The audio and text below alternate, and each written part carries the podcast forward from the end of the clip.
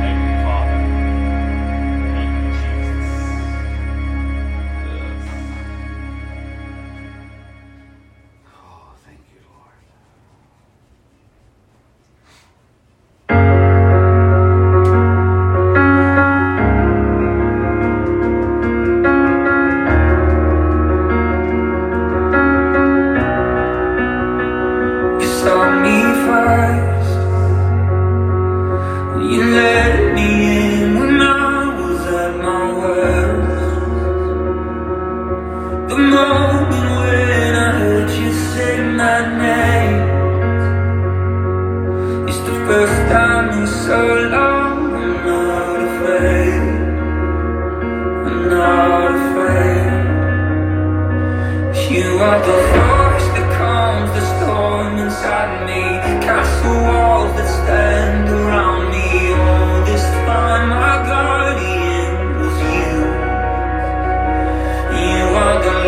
that shines in every tunnel.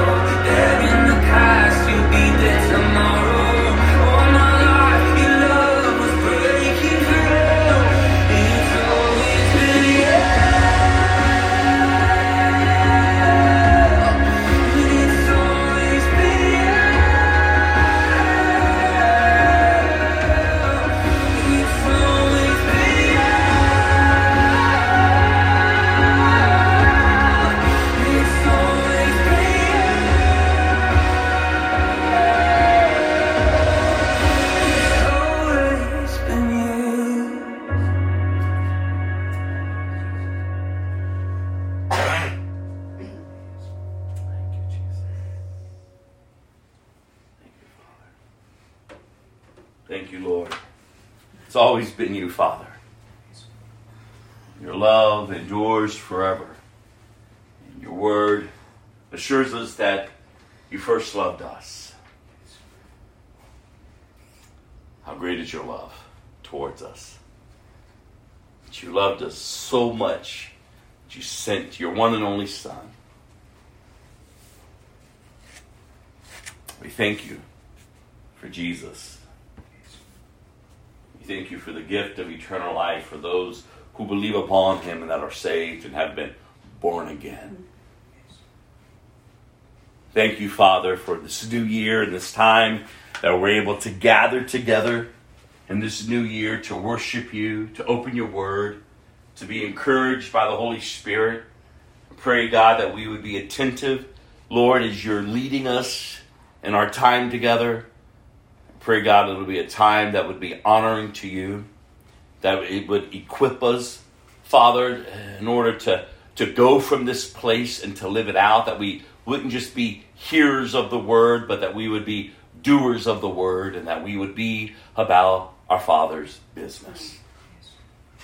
So we look to you, Jesus, the author and the perfecter of our faith. We rely upon you, Holy Spirit, to comfort us, to teach us, to guide us, to lead us into all truth. So have your way among us and in us and through us, Father, I pray. In Jesus' name, amen. Community is the word for 2022. Someone sent out the notes that I was going to share on New Year's Eve, and hopefully you've read through them. If not, I would just encourage you to go back and read through them. I'm going to kind of go over them today. We'll look at Scripture starting next week, and throughout this year, we will focus on what it means to live in community, what Christian fellowship looks like, what the church should be doing, and representing her King. The church belongs to Jesus. He is building his church. He is returning for his church. And oh, how I pray that you're excited to be a part of the church, the body of Christ, but community. And here are the definitions I want to kind of put before us. The first one is a group of people living in the same place or having a particular characteristic in common. The second one, a feeling of fellowship with others as a result of sharing common attitudes, interests, and goals. Community. In 2021, we focused on the 3 R's. Repent, resolve, and release. It was to be a year of individual growth, to better serve the Lord and others, to think of others before we think of ourselves. And we're carrying that into 2022 as we are looking to commit to maturing in our relationships with others, understanding who we are as the church, not just our fellowship, but the church, the body of Christ. It's time for the church to gather and rise to her destiny. She has been called out of darkness and brought into his marvelous light. Too many of us want to reap the benefits of community, but never be a part of the community. And so it is as well with the kingdom principles. Many want the benefits of his kingdom, but no relationship with the King, with Jesus. And how sad. Remember, we are behind enemy lines, and the war is raging all around us and will continue until the Lord returns. But Jesus is victorious, and that is how we are to view our lives. From that perspective, because our identity is in Christ, we are living out of victory, the victory he obtained. We are not living out of a place of defeat, of despair, because greater is he that is in us than he that is in the world. 1 John 4:4 declares that. And the word of God tells us he has given us everything we need to live a godly life. 2 Peter 1:3. We are called to encourage one another and build each other up. Go to 1 Thessalonians chapter 5, verse 1 through 11.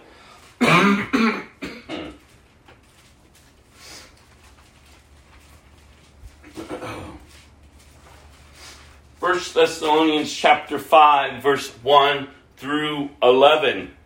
Now concerning how and when all this will happen, dear brothers and sisters, we don't really need to write to you, for you know quite well that the day of the Lord's return will come unexpectedly like a thief in the night. When people are saying everything is peaceable and secure, peaceable and secure, then disaster will fall on them, and suddenly as a pregnant woman's labor pains begin, and there will be no escape.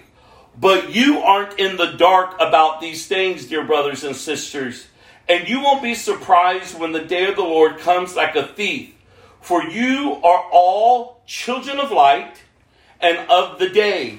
We don't belong to darkness and night, so be on guard, not asleep like the others. Stay alert and be clear-headed. Night is the time when people sleep and drinkers get drunk.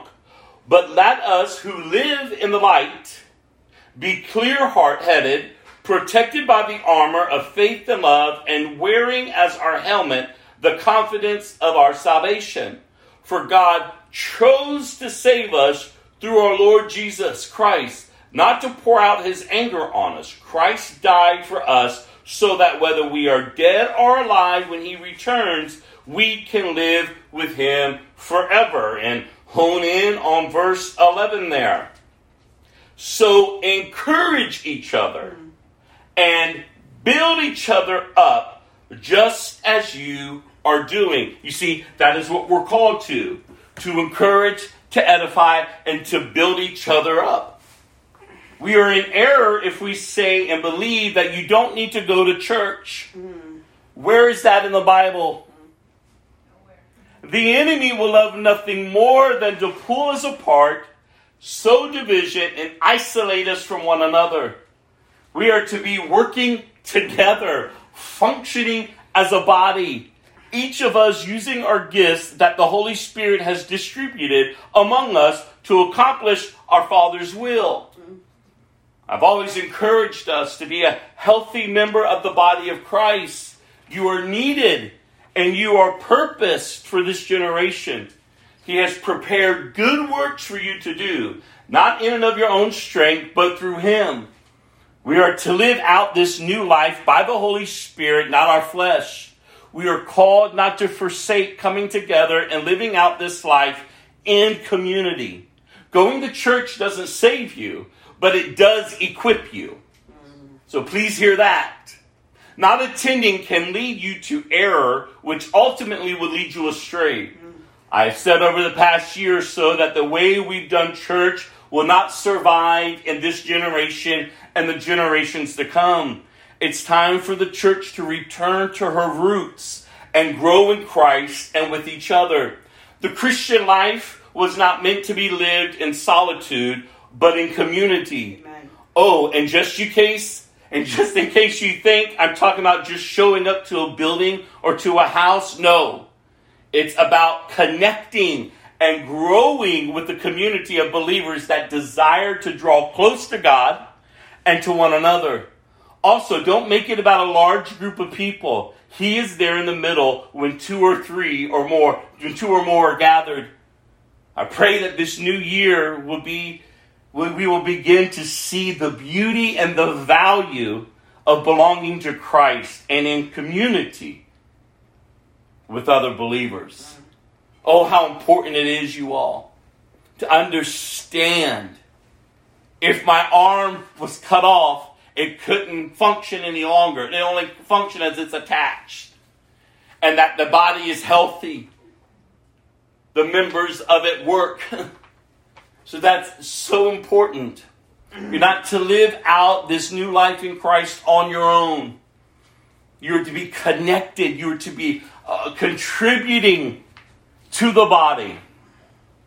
And again, as the Word of God has shown us, the Holy Spirit has distributed gifts to each and every single one of us, and we ought to be using them for the purpose of advancing his kingdom, for his will, not for our own.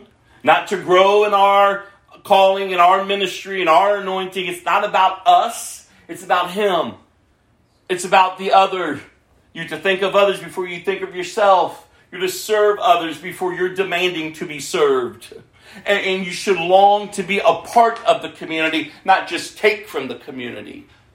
And so it's so vital that we are protecting what God has given us. And as I've said there in the notes, and as I've said for over a year now or more, listen, it's only getting darker. And it's only going to continue to get darker. But that isn't to be a setback for us. No, that's a step up for us. Because we recognize as the world is getting darker and darker, we as the church should be getting brighter and brighter. How are you burning? It's a question I've asked over the years, not only to you, but to myself. Are you fanning the flame daily? Are you involved in active discipleship? Do you have a life, a devotional life? Are you living for Christ if you're a Christian? Not just by stamping your life with that word, but truly, genuinely, are you born again? Have you considered the cost? Are you engrafted into the kingdom of God? Have you nailed your old life to His cross and left it there? Do you understand what it means to war in the Spirit? Do you know that He makes a way out of every temptation? Do you know that He is victorious? And we're living lives as so-called Christians making sin greater than our King, our risen Savior who defeated it. We have all the excuses of why we keep sinning. Doesn't mean that you won't sin. But like 1 John tells us, I'm writing to you that you so you will not sin. But if you do, remember you have an advocate, Christ Jesus. A Christian life is not based on the sin in their life. The Christian life is based on the victory that's in Christ to overcome. And to live a freed life, not no longer a slave to sin, but a slave to righteousness. Oh, how you need to be pursuing Christ, pursuing fellowship with Christ and with other believers, so that your roots are growing down deep. Deep. There's so much going on around the earth. There's so much happening within, quote unquote, the religious systems of the day. Denomination, churches, everything seems to be bombarded with lies from straight from hell. Doctrines of demons are advancing further and further and further within the faith community. But the Bible tells us that in the last days there would be a great falling away, that many people would go and begin to believe teachings from demons. Today is Religious Freedom Day. I want you to read something to you that I read from Dr. James Dobson.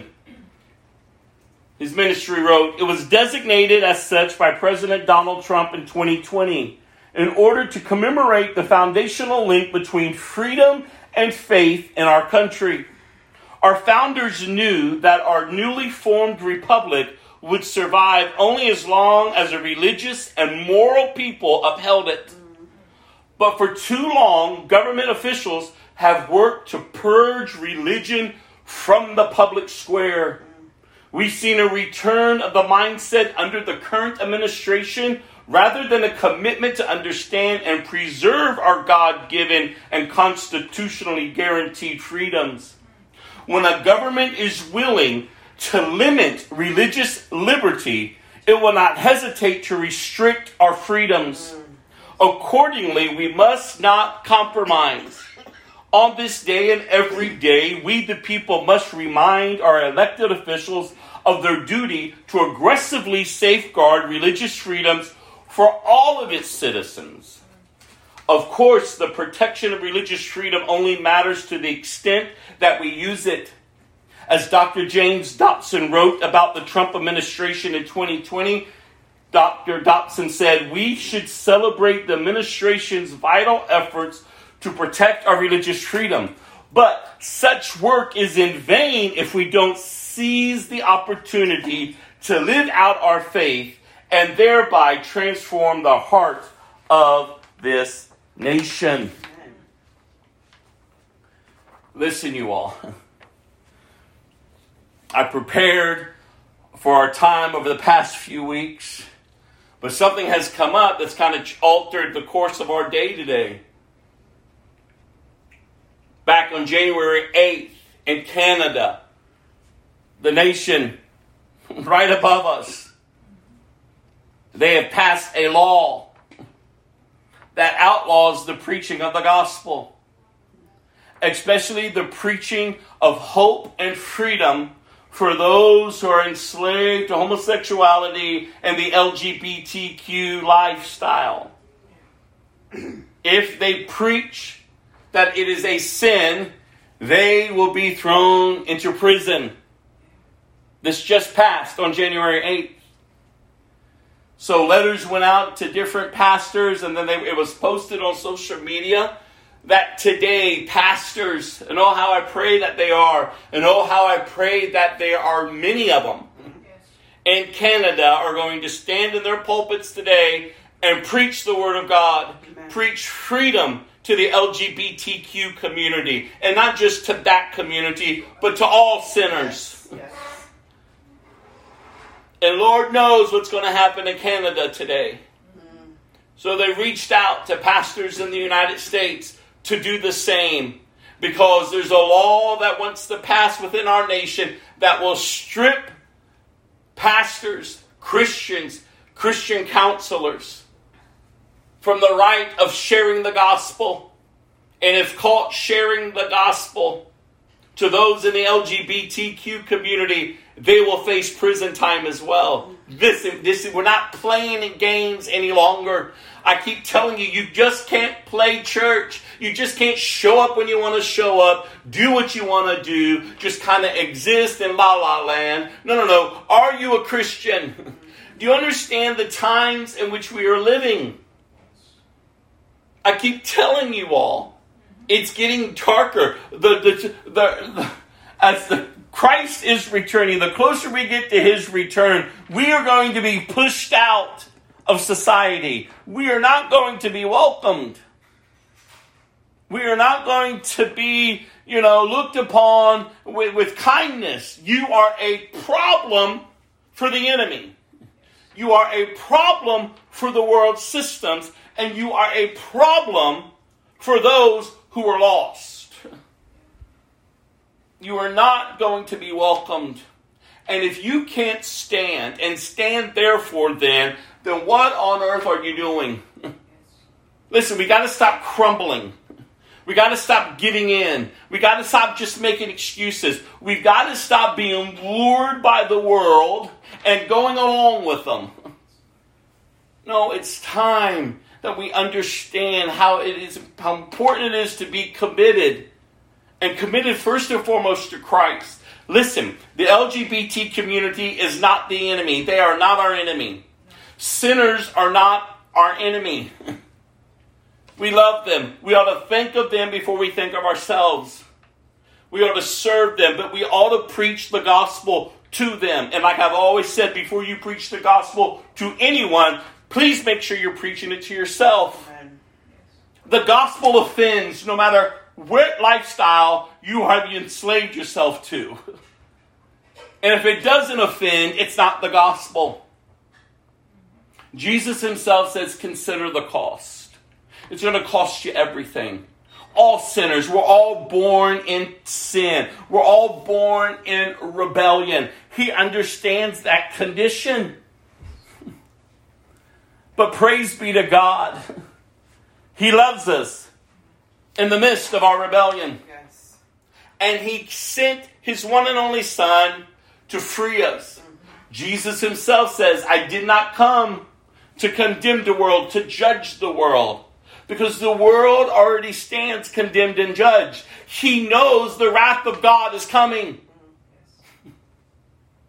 He has come to set the captives free. And if we are being told that we can't share that good news, God help us.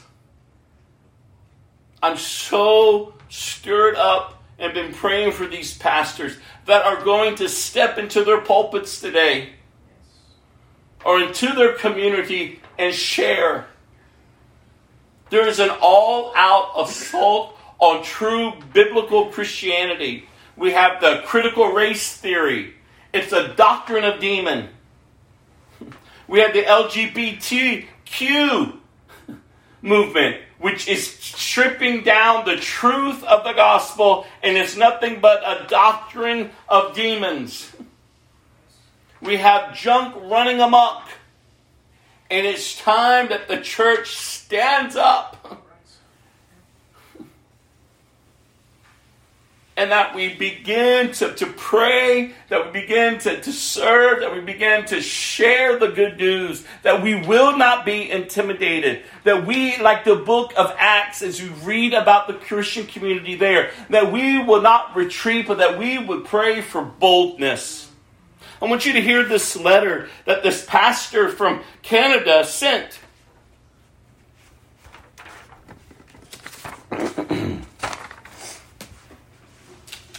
He writes to Pastor John MacArthur.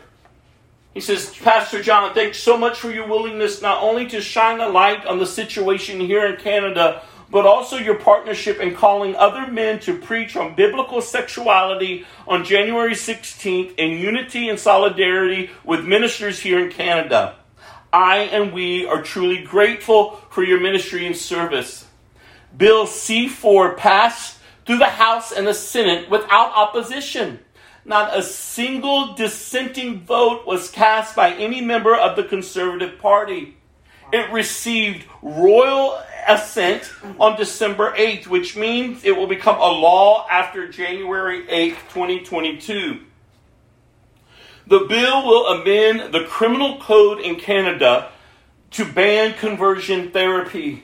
It will criminalize, among other things, causing another person to undergo conversion therapy, promoting or advertising conversion therapy.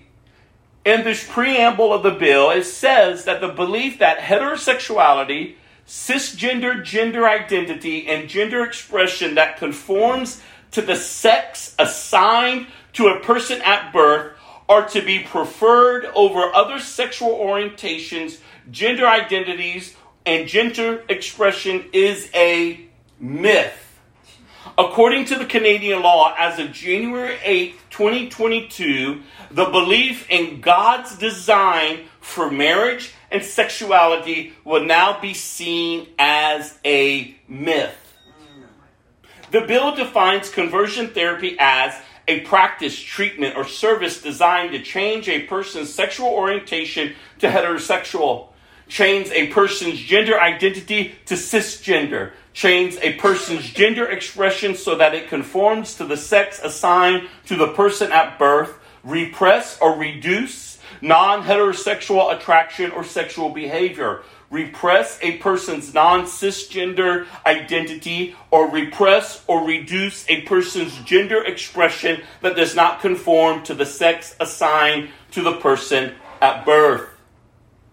The definition is intentionally broad, and it can clearly be used against any preacher or elder who either speaks against homosexuality, transgenderism, or who counsels a person to obey Christ and abandon their homosexual and transgender actions and lifestyle. This means, as of January 8, 2022, it will be against the law to preach, teach, or counsel regarding God's design for marriage and sexuality.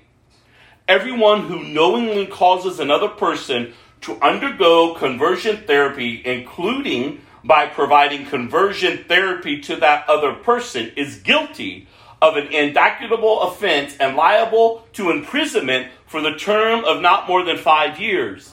Similarly, everyone who knowingly promotes or advertises conversion therapy is guilty of the indictable offense and liable to imprisonment for a term of not more than 2 years. On January 16th, 2022, faithful men across this country, and many in the United States as well, will be preaching on God's design for marriage and biblical ethic of sexuality.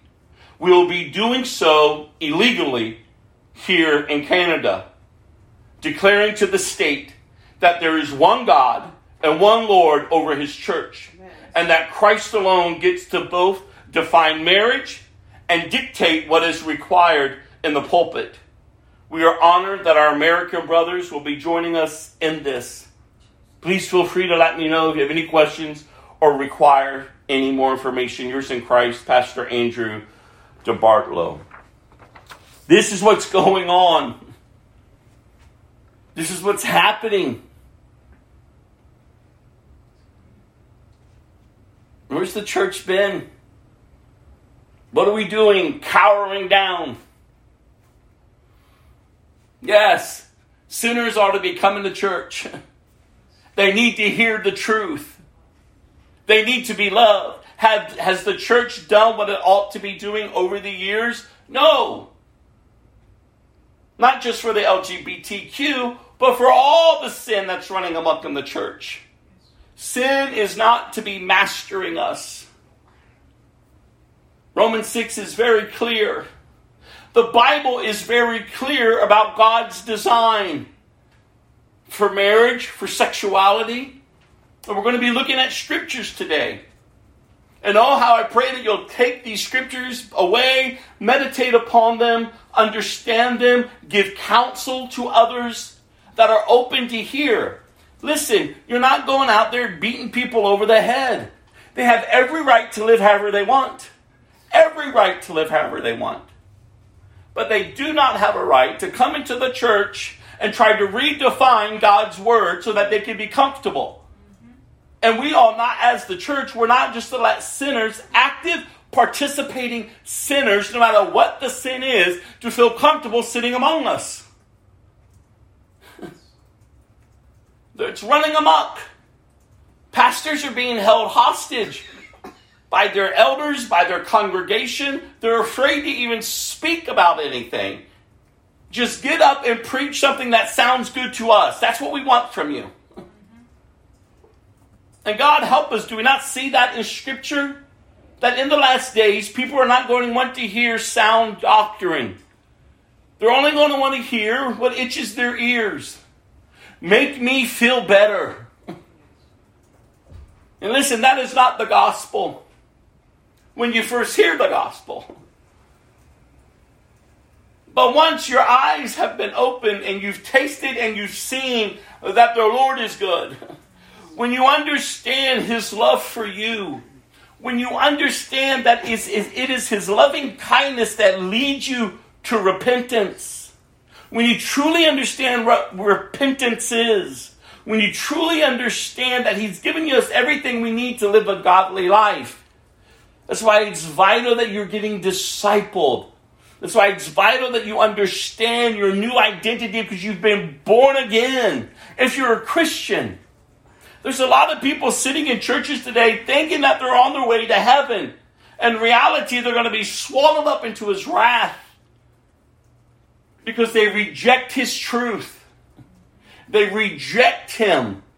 They reject what He has set forth for His people. From the beginning, we've been walking through the Bible.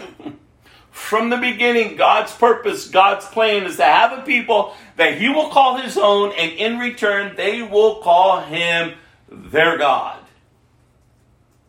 That they will live for Him. That they would honor Him. That they would ultimately love Him with their whole being.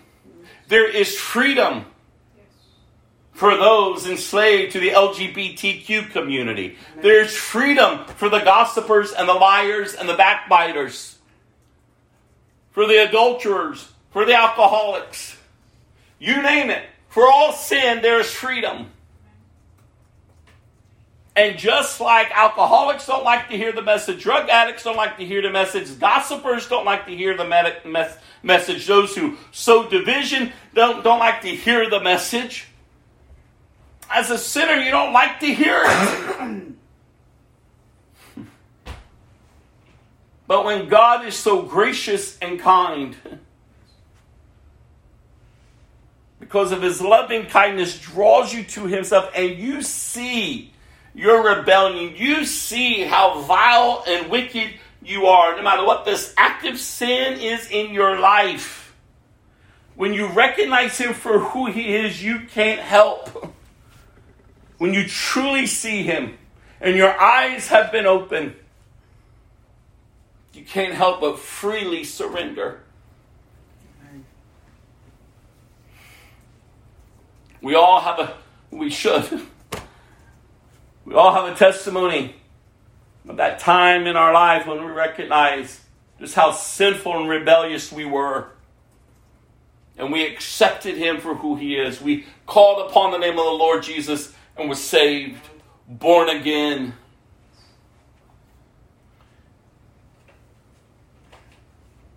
If people are struggling with their sexuality, no matter what it is, LGBTQ,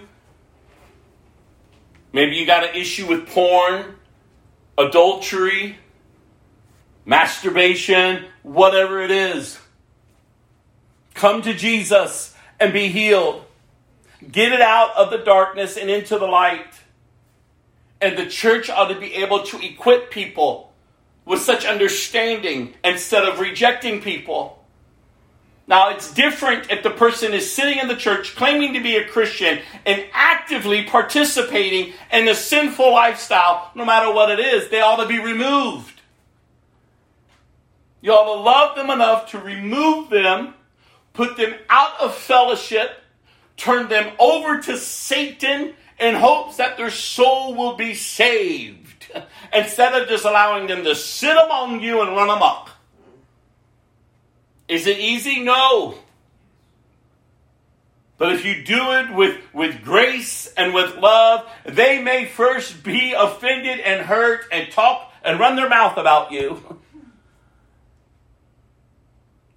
But they ought to know good and well, as it is with Christ, so it should be with the church, that if they return, they will be received. As long as they're repentant. Listen, we got to stop playing games. We've got to uphold truth. I keep encouraging y'all. You've got to care more about people's eternity than their temporalness. Well, I don't want to say anything lest I offend. Say something. Now, I'm not telling you to bombard them every single hour of every single day. But don't you go denying your truth, so that they can feel comfortable. They can live however they want. And you are to live as Christ, not deny Christ, but to live for Christ, to uphold truth, to honor God. Listen, it's getting crazier. Do you realize how many genders now they say that are out there? Do you realize all of this craziness that's happening and everyone's just going along with it, including the church now? I told you all, I just went through a training that sickened me. It took everything I had in me to complete it, to listen to this man teach the church how to respond to the LGBTQ community. It was like listening to a demon. He was full of lies. He sounded brilliant. It sounded very compassionate. It sounded like the right way to respond, but it's completely against the Word of God.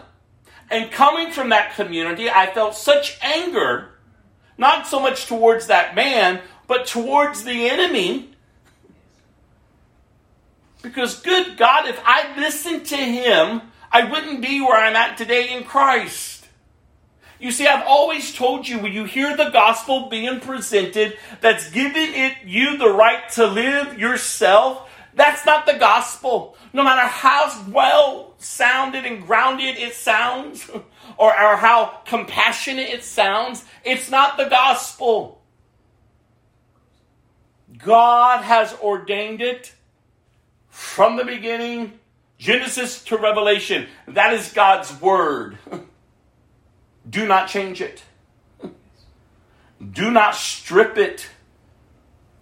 Do not go and say, well, it needs to be updated for the new generation. That's not true. It is the Word of God.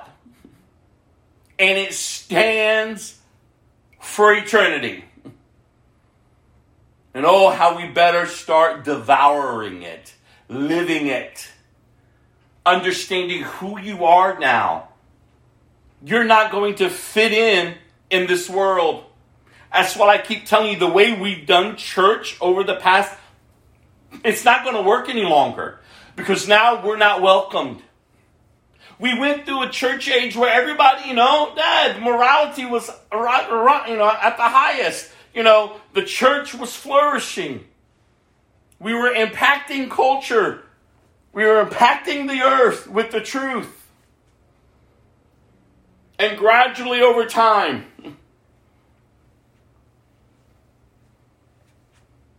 everything started changing. But it doesn't take God by surprise, because He tells us in His Word what's going to happen. Jesus is returning, you all. Praise be to God. That's our hope. That's how we're to be living every single day. I just read to you out of 1 Thessalonians. That's what we're to be encouraging each other with every single day. You're to be out there living it. You're to be a Christian. You're to serve faithfully. I've always told you, you're to be the best workers. Not that you're going to be perfect, but even in your failure, get up, repent, be restored, live for Christ. Do not let sin master you, and do not make excuses for your sin. Well, I'm just human. I'm just going to sin. Who? Why would you talk that way? Why would you think that way? You're a child of God. You're a child of God. And listen, there's a lot of families dealing with issues now with homosexuality, with transgenderism, with all this stuff that's running amok. Solid Christian families are enduring it. For God's sakes, I just heard of a testimony of a man after all of these years of marriage coming in and telling his wife, with never having a sense of wondering what's going on with him, but he finally comes clean that he's a woman. This is serious, life encountering, changing issues. How can the church deal with it? How can the church come along this family and this man and hold him accountable to truth and love him? Ultimately, he'll have to decide if he's following Christ or going after his feelings. Same as it is with homosexuality, bisexuality, all this other stuff that's running amok, that people are now saying, like, this is just who I am. And families have to endure it, and they're wondering, how do we respond? A lot of families sit in shame. They don't know how to react. They don't know how to respond. They don't know what other Christians are going to think. And how sad that we've created that culture. If we have been dealing with sin, as we should have as the church, we wouldn't be in the predicament that we're in now. Because all we've done in the church community and the culture over the years is just put things under the rug. We just hide it. Live in darkness. Don't let others know what you're going through. And there's so much shame and guilt and condemnation that drives people further from the presence of God instead of abiding with Christ. Loving people and letting them know that there is freedom. Now, if they don't want it, it's their choice. It was my choice to live how I wanted to live for the majority of my life, to engage in all the stuff that I engaged with. But when Christ revealed Himself, and I recognized was a sinner. And I told you, after years of hearing how much God hated me, that to realize how much actually He loves me. And He loves me enough to free me from my very nature that was destroying me. And now I'm being told that by just sharing that if these laws pass in our nation, I could be put into prison? What kind of crazy world are we living in? I didn't make this up. I wasn't searching for Jesus. None of us are. I've always told you, you're not going to wake up and just say, hey, today I'll follow Jesus. Oh, no. He begins this work in us. He is faithful to complete it. And oh, how I pray. Oh, how I pray that you'll cling tightly to Him in the days to come. The enemy is working overtime, and it's only going to get more aggressive. I've told you before, a week or two, however long ago that we met, that the platform and the stage is already being set. The Antichrist is going to step out soon. He's going to be able to do miraculous things, signs and wonders. He is going to deceive so many people. The spirit of deception is rising up like never before. Just listen to what you're being told daily. Yeah. The majority of it is all lies. Governments all around the world are being controlled.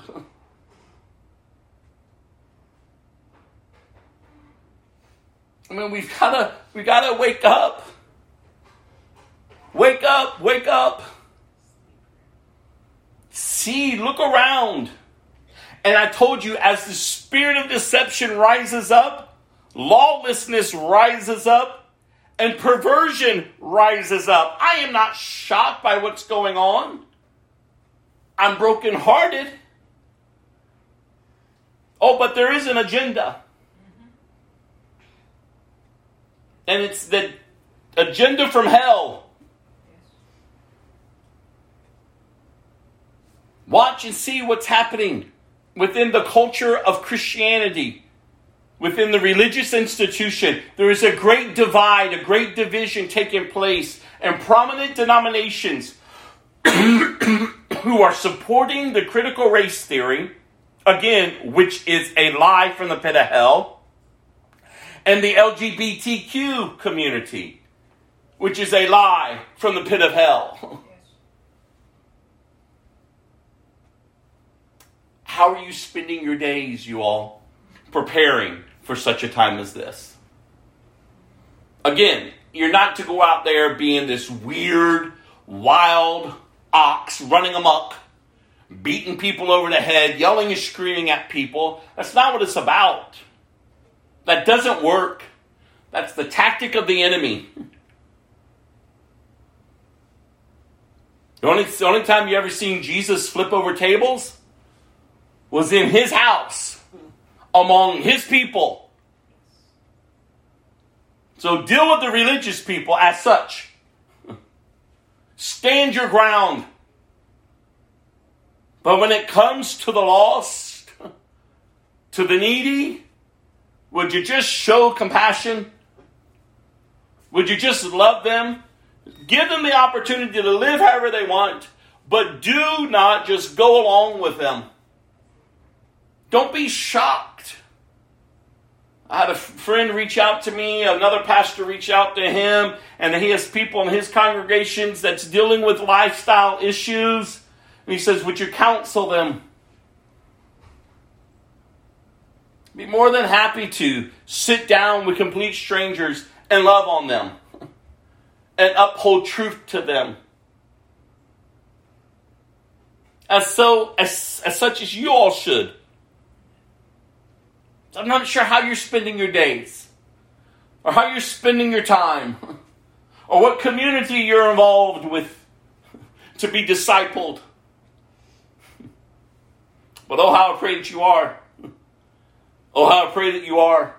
And then when you're out from here, that wherever you're at in your own space, that you're holding up a standard for yourself and for others. If you're just going back to the places in which you dwell and there's not a standard set, I would question then your love for Christ. And I say that with a sincere heart. A sincere heart. Jesus says, "Why do you call me Lord, Lord, and do not do what I command?" I would question, especially if you've been, quote unquote, in faith for years. If you're a new Christian, I can understand. But oh, how you should have a hunger to grow and to learn. What does this look like? But we have got to wake up. When you hear that the nation that's just right above us, and that there's bills within the states and with our own nation that is saying that how God designed marriage and sexuality is a myth. Do you not see the signs of the time? Oh, we have to wake up. We have to wake up. We have to know truth. Because Scripture tells us it's the truth that sets us free. Go to Genesis chapter 1, verse 27. We're going to spend the rest of our time looking at Scriptures on biblical sexual morality.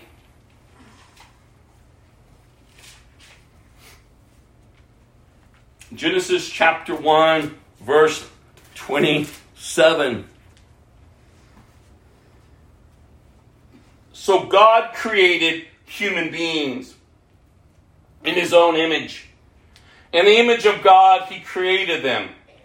Male and female, he created them. Would you circle that? Would you highlight that?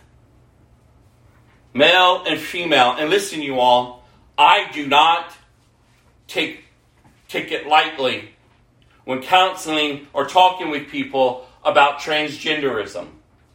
That is a very, very serious condition. It's not something you pray away. As with homosexuality, it's not something you just pray away.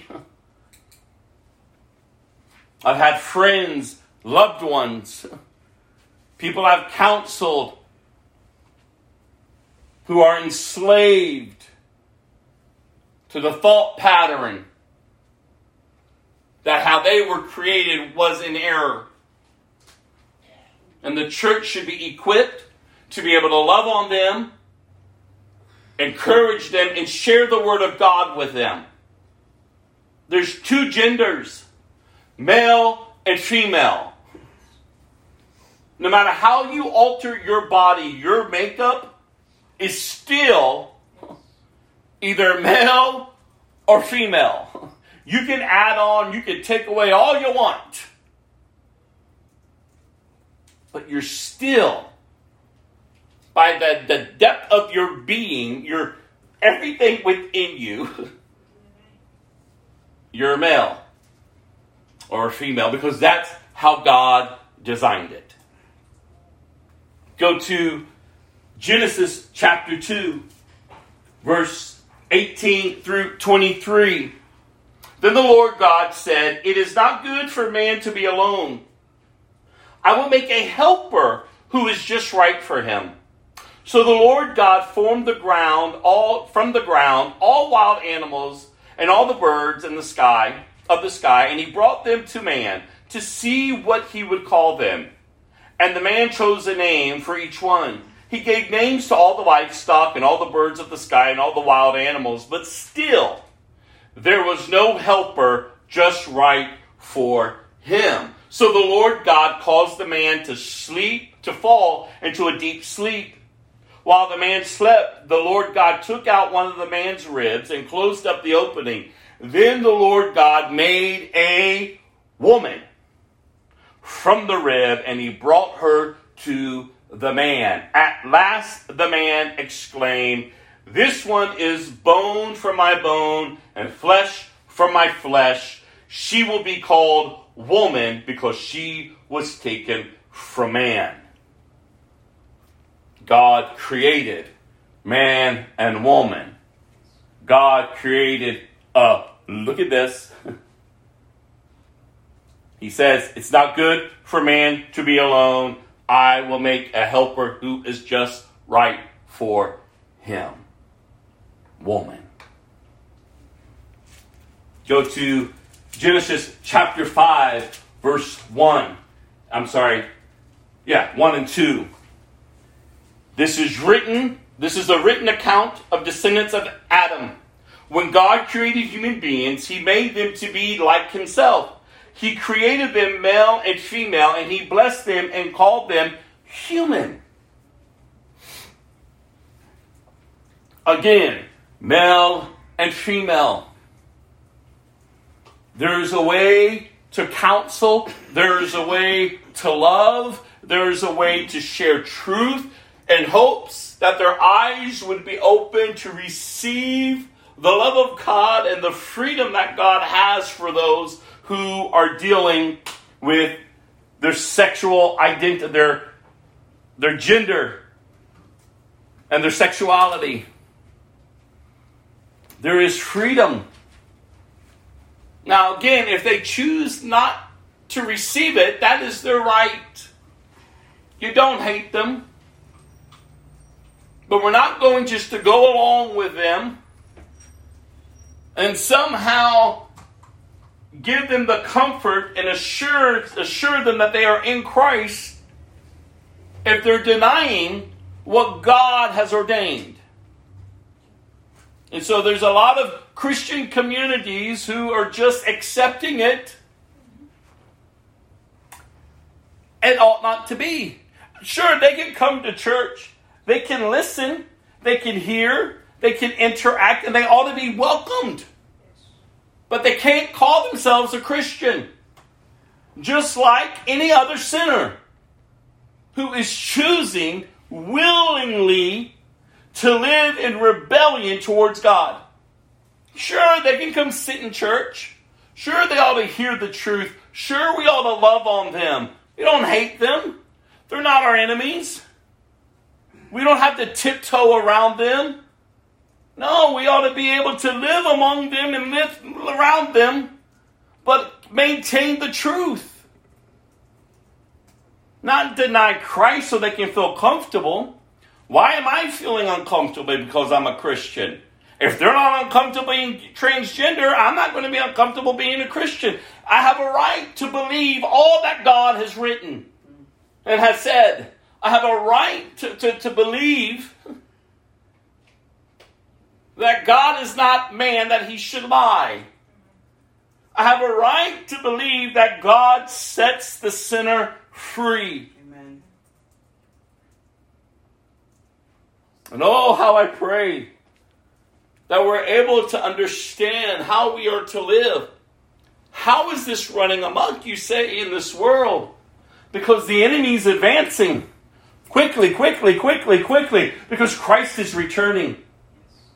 I mean, that's where you have to focus and fix your eyes on. All this has to happen because Christ is returning. Christ is returning. How is he going to find you?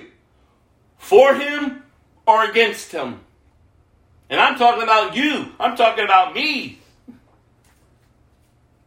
Are you in Christ? Are you about your Father's business? Are you sharing truth? I don't have to go scream at people to tell them that they're in error. But I can love them and tell them. A lot of them are not going to receive me. A lot of them are just going to reject Christ, reject God's truth, reject me as a follower of Christ. And they have every right to. It's their choice. But I'm not going to cower down. I'm going to love them enough to share the truth with them. I know truth hurts. It hurt me. But oh, how it was so worth it to hear it. To know how great God's love is. and God's design and God's plan and God's purpose for his creation. Go to Exodus chapter 20, verse 14. Exodus 20, verse 14.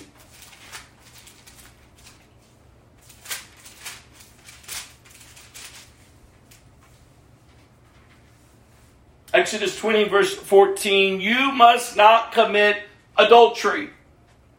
Again, we're talking about biblical sexual morality. A lot of adultery is running amok within the church community. And how is that? Why is that? You're not loving God.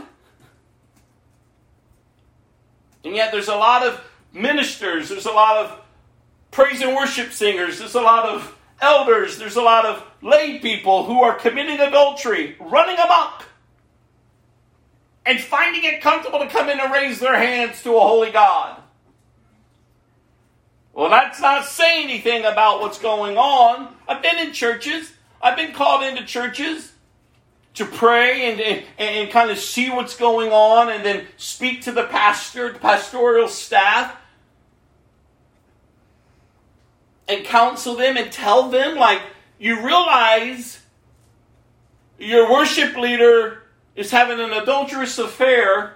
Oh, yeah, but we can't discuss that because it's going to end up, and there's all these excuses why it's allowed and what on earth. And that's why I've always said to pastors or people who have called and asked for counseling when it comes to LGBTQ issues in the church, I always ask them, how do you deal with sin? Because if you're not dealing with sin, then please don't just focus in on the LGBTQ issue. Because then it is going to look like you're just singling them out. How are you dealing with sin? Running rampant in the church. Don't bring it up. Because there's such a strong anointing on the worship leader having the adulterous affair. Everyone is drawn here because of them. What kind of sickness is that? That's demonic. Just as it is when a lesbian couple or a gay couple comes to the pastor and tells him, he better not preach against it because you're making us feel threatened here. What kind of craziness is this when we're allowing the sheep to run to pasture? What kind of craziness is this? The Bible is very clear. You must not commit adultery. You see, the hope is, no matter what it is that we have found ourselves in, there's freedom. Amen.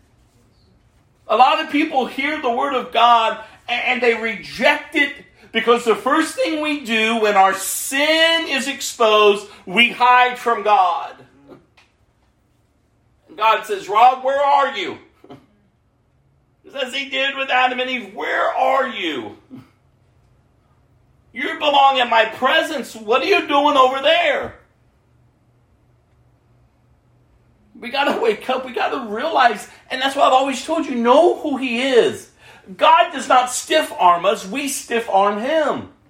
You get caught up in this perverse lifestyle running amok, no matter what it is. If you're not pure sexually, you ought to come to Christ. Come to Christ. Turn to Christ. Be set free. Know who Christ is. Know who God is and know the power of the Holy Spirit, God himself in you, bringing about and accomplishing all that God has set forth, giving you what you need to live a godly life. You're to be living a godly life. You are to be pursuing godliness, holiness, being set apart, fleeing from the youthful lust. The Bible has a lot to say about sexuality. Go to Leviticus chapter 18.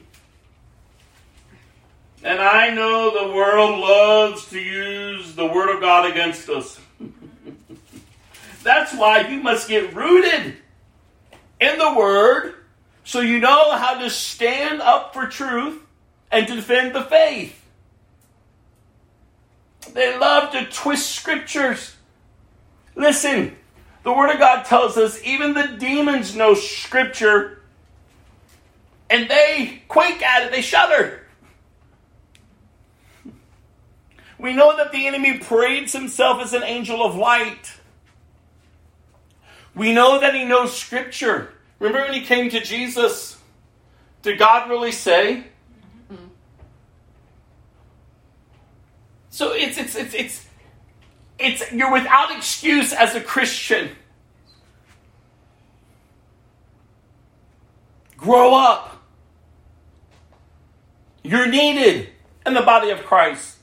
Your loved ones need you to live out truth in front of them, that you uphold a standard, not berating them, not beating them down, but you're just living out your faith and belief in Christ. That you press in, that they come and they share with you no matter what it is. Whatever impurity they're running amok in, don't be shaken. I know we want to be, but sometimes we got to get over us so that God can get through us. We make it all about us when it's all about God. When I've counseled parents, when I've counseled family members. I mean, we've got to take our eyes off of me, myself, and I, and what it's doing to me, and how I'm feeling, and how what's happening with them. Listen, we all can just run amok in it. But live out your faith. Stand true to who Christ is and to who you are in Christ. Love them right where they're at. Have a standard. Set boundaries.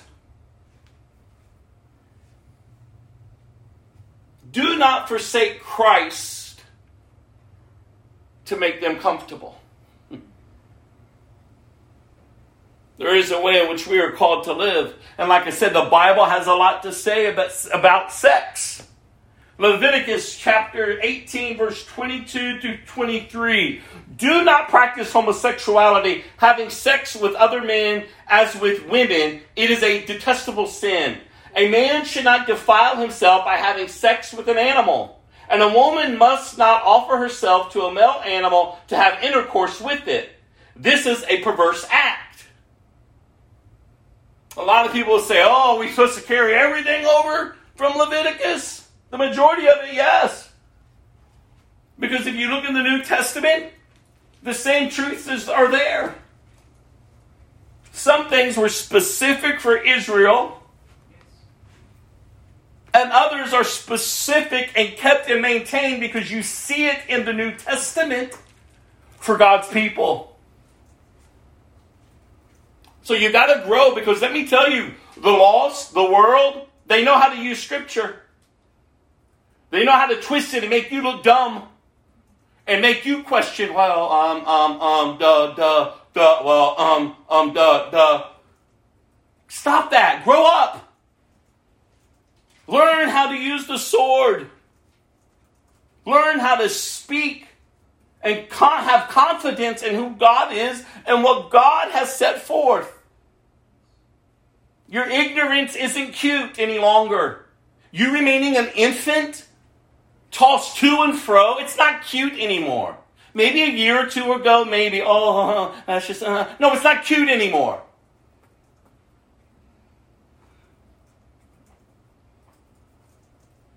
We got to grow up. For God's sakes, there are men stepping into pulpits today who are risking being imprisoned to uphold truth. We are brothers and sisters around the other side of the earth, coming to Christ, being beaten, being tortured, being imprisoned, being raped, being beheaded. Their livelihood is stripped from them. And we think our ignorance in Christianity is cute. It's not cute.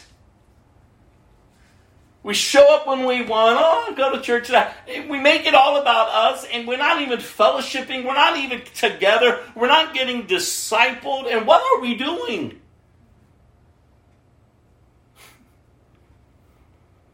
And we're just going along, just to go along, just to go along. Entertain us, entertain us. And for what? The wrath of God is coming. The wrath of God is coming. And the love of God is available.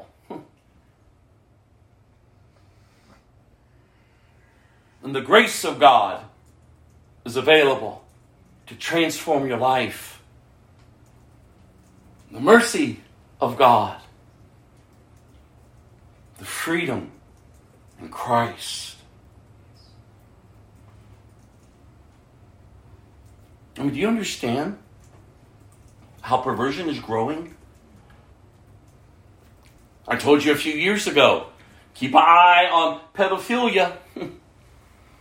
They're going to start making it norm. And over the past years, what have we been seeing? Little by little, things are being sown into the public eye. And through movies, through conversations, trying to normalize it, trying to get it on the scene as it being normal. So don't be shocked when it comes with people having sex with animals. It's happening. I mean, for goodness sakes, there was a case a few years ago.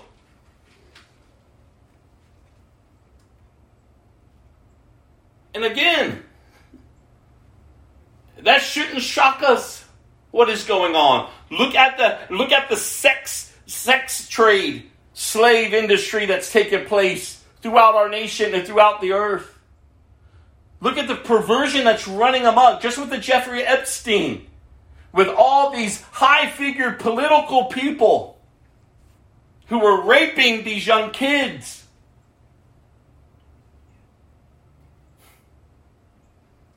I mean, we've got to wake up to the spirit of deception that's running amok. And we've got to take a biblical stand on how we're to live as Christians and what God's truth is to the world. This is His standard. Man did not put this together. This is God's word. This is God's truth. Go to Proverbs 6, verse 32.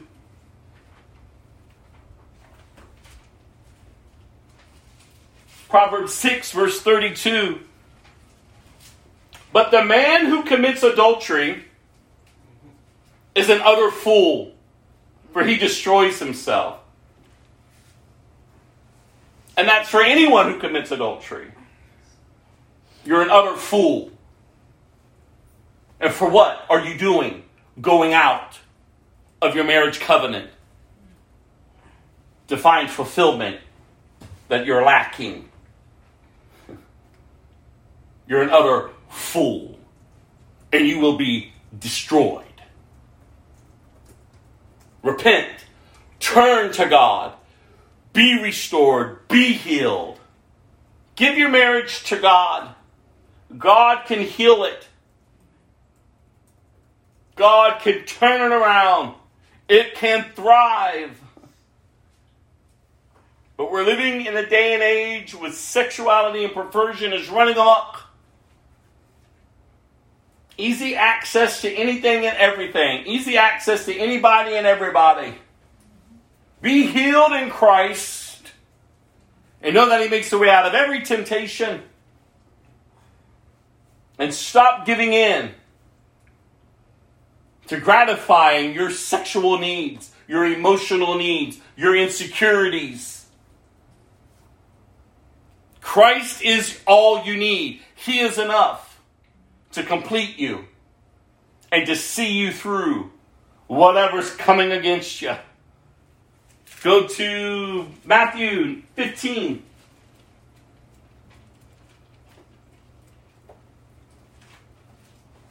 Matthew 15, verse 19.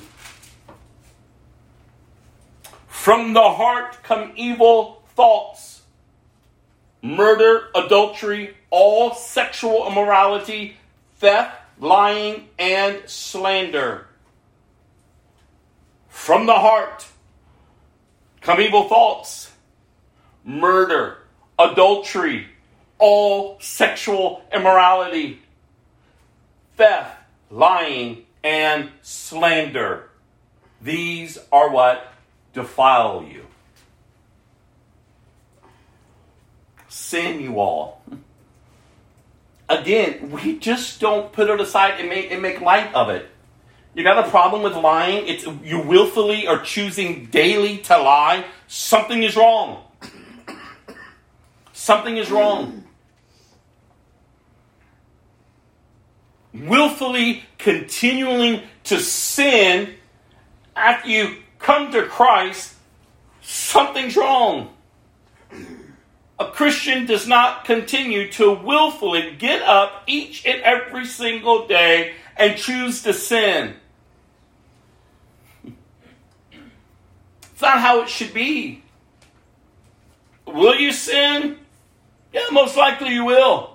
But you repent and you get up. You don't make an excuse for it. Well, you don't know what they did to me. You don't know why I really had to bend the truth because... No. Because every lie you tell, you have to tell another. And then another.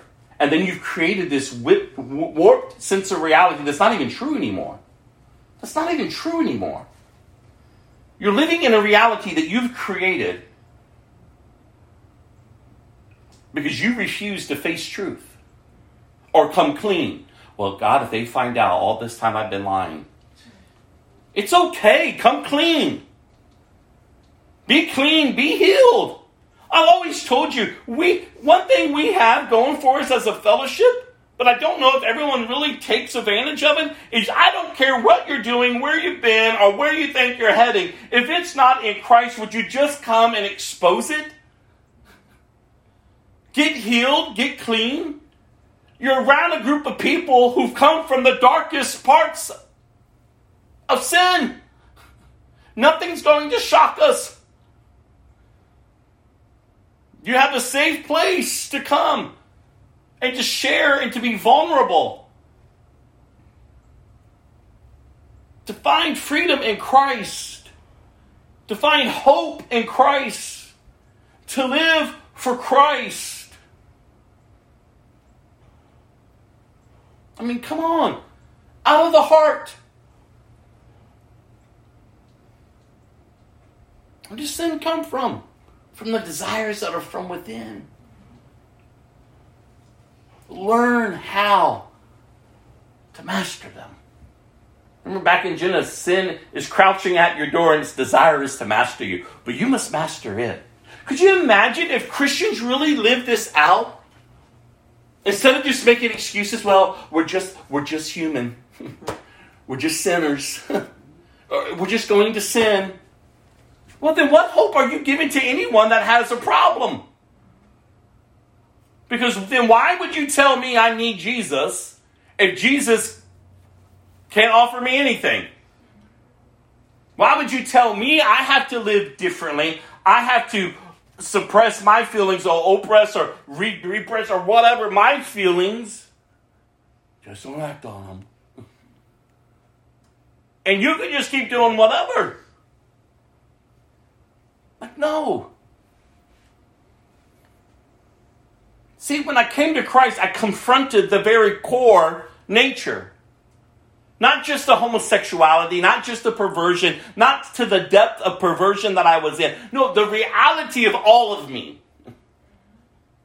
I'm a sinner. To the very depths of my being, I am a sinner if I am living in my old nature. But in Christ, I'm forgiven. I've been freed. I've been healed. I've been redeemed. I choose to believe on that which is true and no longer what is a lie. I choose to understand that I am a new creation. Now then, how shall I live? instead of keeping me the right, well, Rob, all you're ever going to do is keep sinning. So push down those feelings. Pretend. Oh no, I told Jesus years ago, I'm not living that way. And if that's the way I have to live, then you're not real. Because I am not living a tormented life. I was completely fine back over here. He who the Son sets free is free indeed. Do you know this? Do you believe this? Are you living it? So that others around you can see that there is hope in Jesus. Go to Matthew 19, verse 4 through 5.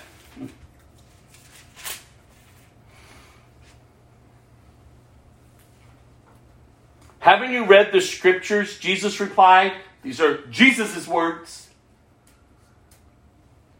They record that from the beginning God made them male and female. Jesus' words. And he said, this explains why a man leaves his father and mother and is joined to his wife, and the two are united into one. Jesus' words. Carried over from the beginning, from God's original design, God created them male and female.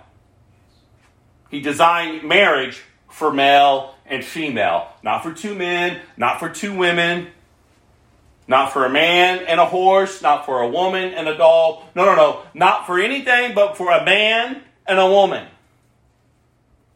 That's marriage. That's marriage. And marriage should be honored in the church. Single people shouldn't detest marriages. Married people shouldn't try to force single people into marriage. We should just honor each other where each of us are at in our lives, what God has called us to. God has called some of us to marriage. God called others to singleness. And we just ought to honor that.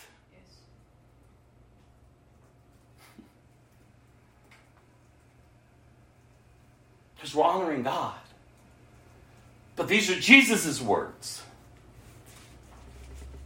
Go to 1 Corinthians chapter 5.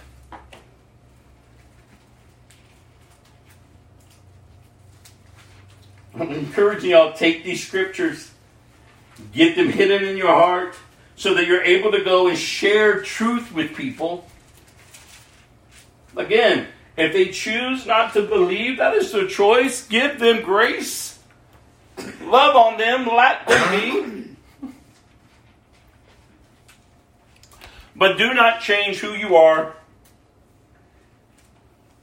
or ultimately change the Word of God to keep people enslaved to sin. 1 Corinthians chapter 5, verse 1 through 13. Here we go. Paul writes, I can hardly believe the report about the sexual immorality going on among you. Something that even pagans don't do. I am told that a man in your church is living in sin with his stepmother. You are so proud of yourselves, you should be mourning in sorrow and shame. And you should remove this man from your fellowship.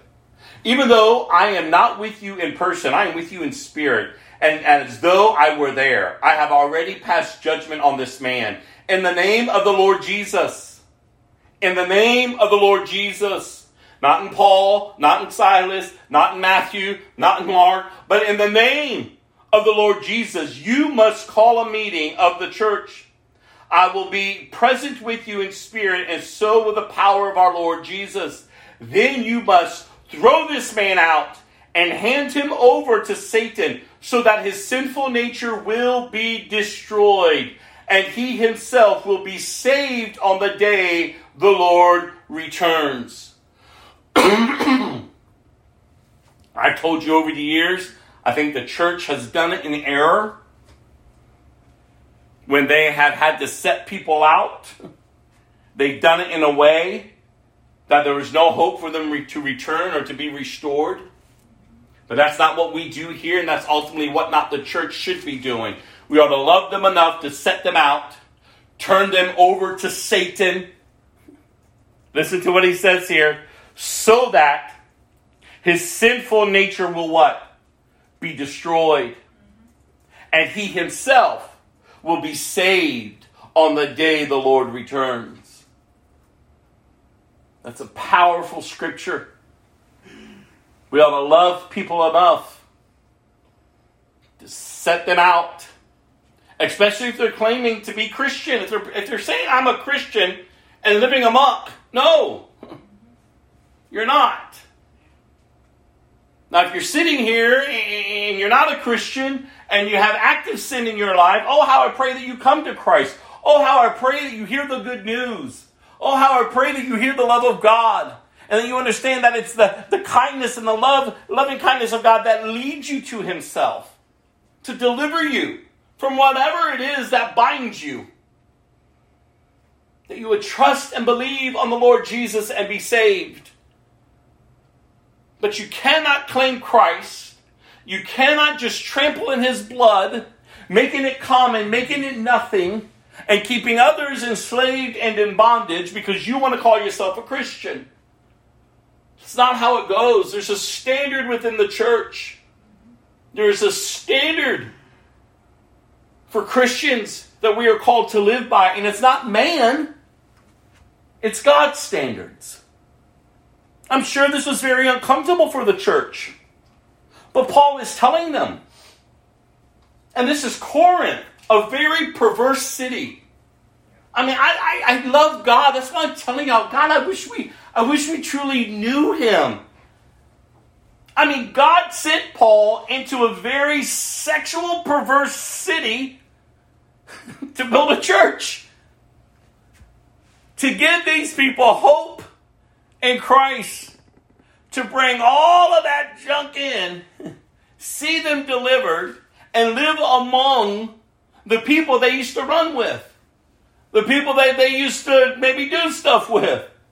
But now they're set free. They're living for Christ. They've established a church community in the midst of hell. And Paul is saying, wait a minute, there has to be, remember the standard. What are y'all doing? How are you allowing this to happen? He goes on, you're boasting about this is terrible. Don't you realize that this is sin? I'm sorry, that this sin is like a little yeast that spreads through the whole batch of dough. Get rid of the old yeast by removing this wicked person from among you. Then you will be like a fresh batch of dough without yeast, which is what you really are. Christ, our Passover lamb, has been sacrificed for us. So let us celebrate the festival, not with the old bread of wickedness and evil, but with new bread of sincerity and truth. When I wrote to you before, I told you not to associate with people who indulge in sexual sin. But I wasn't talking about unbelievers who indulge in sexual sin or greedy or cheat people or worship idols.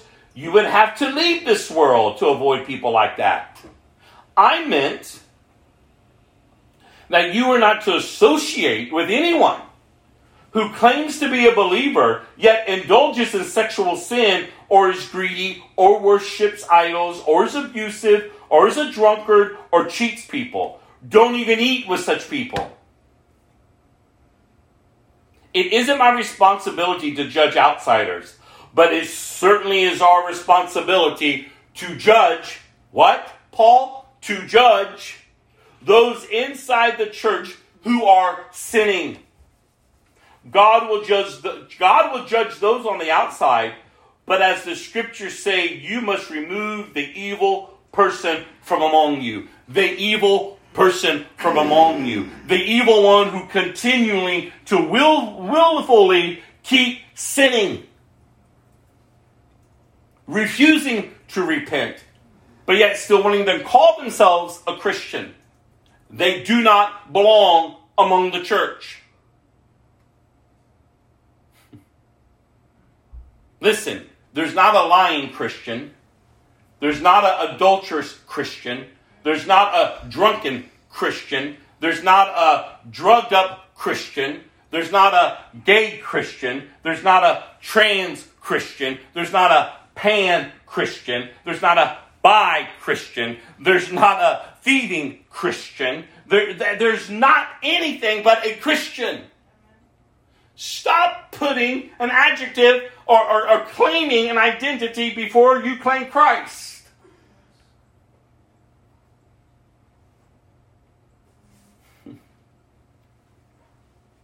Do we not hear what the Word of God is saying? Do we not see how the church is being disciplined? Listen, you've lost sight. You're allowing this among you. But it's not good for you. Take a stand. Take a stand.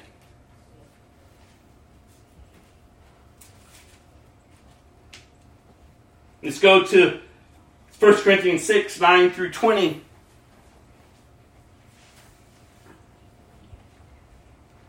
Don't you realize that those who do wrong will not inherit the kingdom of God? Don't fool yourselves. Those who indulge in sexual sin or who worship idols or commit adultery or are male prostitutes or practice homosexuality or thieves or greedy people or drunkards or abusive or cheap people, none of these will inherit the kingdom of God. Some of you were once like that. But you were cleansed, you were made holy, you were made right with God by calling on the name of the Lord Jesus Christ and by the Spirit of our God. You say, I'm allowed to do anything. But not everything is good for you. And even though I'm allowed to do anything, you say, food was made for the stomach and the stomach for food. This is true, though someday God will do away with both of them. But you can't say that our bodies were made, oh God, hear this, for sexual immorality. They were made for the Lord. And the Lord cares about our bodies. And God will raise us from the dead by His power, just as He raised our Lord from the dead. Don't you realize that your bodies are actually parts of Christ? Should a man take his body, which is a part of Christ, and join it with a prostitute? Never. And don't you realize that if a man joins himself to a prostitute, he becomes one body with her? For scriptures say the two are united into one, but the person who is joined to the Lord is one spirit with him. So, listen to what he says here. Run from sexual sin. No other sin so clearly affects the body as the one does, as this one does. For sexual morality is a sin against your own body. Don't you realize that your body is a temple of the Holy Spirit who lives in you and was given to you by God? You do not belong to yourself, for God bought you with a high price, so you must honor God with your body. I remember years ago when the Holy Spirit took me to these scriptures. And oh, how the freedom that came. And the understanding of what it means to be pure, to live a pure life. I mean, listen to what Scripture is saying.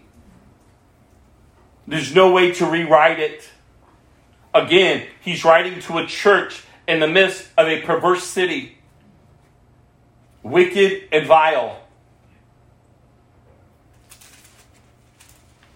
Go to 1 Corinthians 10, verse 6 through 13.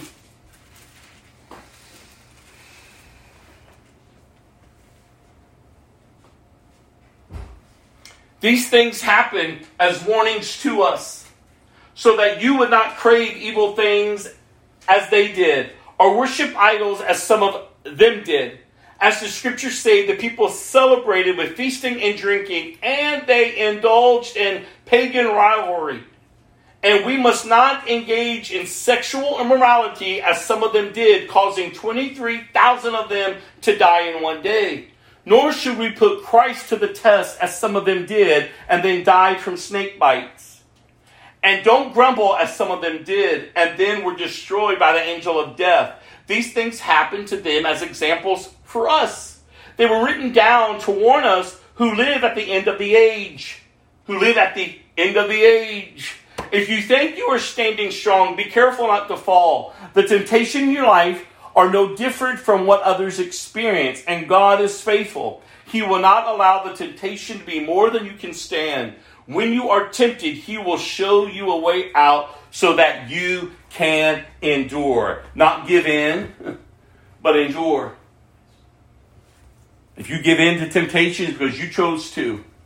It didn't overtake you. You chose to lay down for it, to give in to it. This is the Word of God, and I understand. When your eyes are blinded, when the enemy has blinded your eyes, this makes no sense. But when God opens your eyes, when you hear the Word of God preached, you ought not to pull away from God. You ought to draw near to Him. Jesus, again, Himself encourages people who are following Him to consider the cost. It's going to cost you everything. This is not going to allow you to fit into the world system. You're going to have to crucify your flesh. You're going to have to get up daily and be about your Father's business. You're going to have to grow in the identity in Christ. And you've got to share it with the upcoming generation. Do you understand what this upcoming generation is being bombarded with? Who's standing in the gap for them? Who's covering them with truth? Who's equipping them so that when they go to make a decision, they're responsible for what they're making? As I sat with a young man a while ago, he wanted to come out to me. So many people have come to come out to me. Worship leaders, pastors, youth, all different types of people. I told this young man who has heard about Christ, who has experienced the love of God, I understand what you're sharing with me. And I want you to know that I love you. And I want you to know greater than me, God loves you. But you know good and well what you're choosing. So don't blame God. Don't be like one of the homosexual people that blame God or that try to twist the Word of God. No, because you know God's Word. And God loves you enough. If that's what you want to choose, He'll turn you over to it. And you can go and you can be all that you can be. But understand in the end, that's all you have. And you can't blame God. Because God loves you enough to reveal Himself to you through His Son Jesus so that you would be saved. But if you reject Him, that's your choice. He'll love you either way. But in the end, you will be swallowed up into His wrath. Because He's a just God. And you're choosing to live out of your desires that are in complete rebellion towards Him. And I get it. I get it. But oh, how I pray that you would come to Jesus. And that His love for you would be greater than your desires for yourself. Listen, y'all, all we can do is be real with people. That's all we can do. I didn't yell. I didn't have to scream at him. When he stood up, I hugged him. And you know I love you. Yes, I know. I don't agree with what you're doing. But I love you. When I sat down with the worship leader, and he wanted to tell me all about how he's coming out and doing and doing and doing. I was totally fine listening to him. As some of you heard this story before, I ate my soup as he was speaking. I was listening. I was engaged with him. But when he crossed the line and started talking about the homosexuality teaching of the gay church, I had to put my soup down, my spoon down, and tell him, listen, I'll sit here and listen to you all day long. But I will not, I'll draw the line here, you will not pervert God's Word to justify your sinful behavior. It's not going to happen. I love you enough to hear you out. But once you cross the line, that's where it stops. That's where it stops.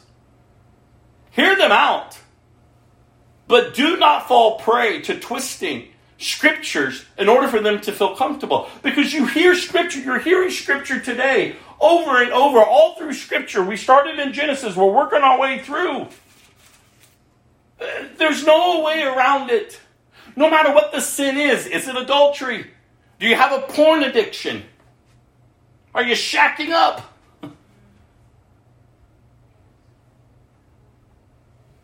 Are things not right in your life? Are you a liar? Are you a grumbler? Are you a complainer? Are you a fault finder? It's active sin. That ought not to be. There's a way in which we are to live and how we ought to live in order to cover the generation that's coming up. Who's covering the generation? Who's engaged with truth instead of just allowing them just to exist? A lot of our youth are spending time alone. And we've created this for them. And what we've done is we've shackled them up in the devil's playground. God help us. God help us for what we've done to the youth and the upcoming generation. Oh, how I pray Christian families would honor Christ. They ought not to look like the world. That there's devotion time, that there's prayer time, that they're talking about sex, they're talking about what's out there, that they're engaged in creating a home where we don't hide things, we don't hide feelings. But what if I come to mom and dad and let them know, like, I have this desire in me? What are they going to think of me? Are they going to love me? Like, no, they ought to know. Like, in this home, you're safe. In this home, we turn to the Word of God. We will see what God says. We will encourage you to honor God. Like, this is what we need to start engaging. And the reason why we aren't engaging with the youth is because we're not engaging with ourselves, with truth. And that's the reality. You can't pass on what you yourself don't have. And oh, how I pray that you'll draw close to Christ in the days to come.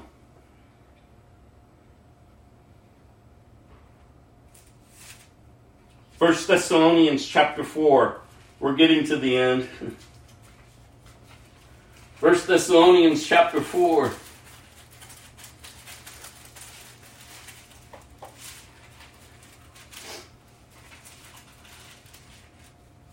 Do you imagine if parents and grandparents and families sat down and went through these scriptures on what it is for biblical sexual morality? Do they know what God has said about it? It's the most craziest thing when I counsel people, and the majority of the counseling I do is people from outside this fellowship. It could be youth, it could be grown men, women, whoever, who are dealing with issues. And I always say the same thing. All I have is the Word of God. You're not coming for my wisdom. You're not coming for me. I got nothing to give you. I can tell you what God's Word says. And the importance of honoring God's Word and knowing who Christ is and being born again. But a lot of people that I counsel, they think that they're Christians. I've sat in church. And sometimes as I'm going through these counseling sessions with them, well, I wouldn't say sometimes, the majority of times, they all look like deer in headlights. And they've been in church longer than I have, most of them. And they're like, I never heard of this. Like, what are you reading out of? It's the Bible. The Bible says that? I can't tell you how many times people have said that. Well, of course the Bible has said that. And I don't blame the pastors, so I'm not bashing pastors. I'm bashing the individual because you've sat in church, and I'm sure you've heard it, but you just chose not to do anything with it. You've grown good to be hearers of the Word, but you have no understanding of what it means to be a doer. You have no understanding of what it means to live in freedom because you're too enticed by your bondage. Oh, we got to wake up, you all. And praise be to God, the Lord opens their eyes. You know, a lot of them, they end up walking in freedom, and praise be to God, their lives in Christ are enriched. But then there's the other half that just wander off. They've heard truth, but they don't accept it, they don't receive it, and they just go right back. And they have every right to. But how sad. How sad. But could you imagine if parents and grandparents and people would just sit down so that people wouldn't share, talk about it. Here's what the Word of God, this is what God says. This is God. This is our God. The confidence that we have in our God. I mean, we see when the people of Israel were studying the Old Testament, and we just read in Hebrews how important it is to read through the Old Testament because it's there for us. It's written for us.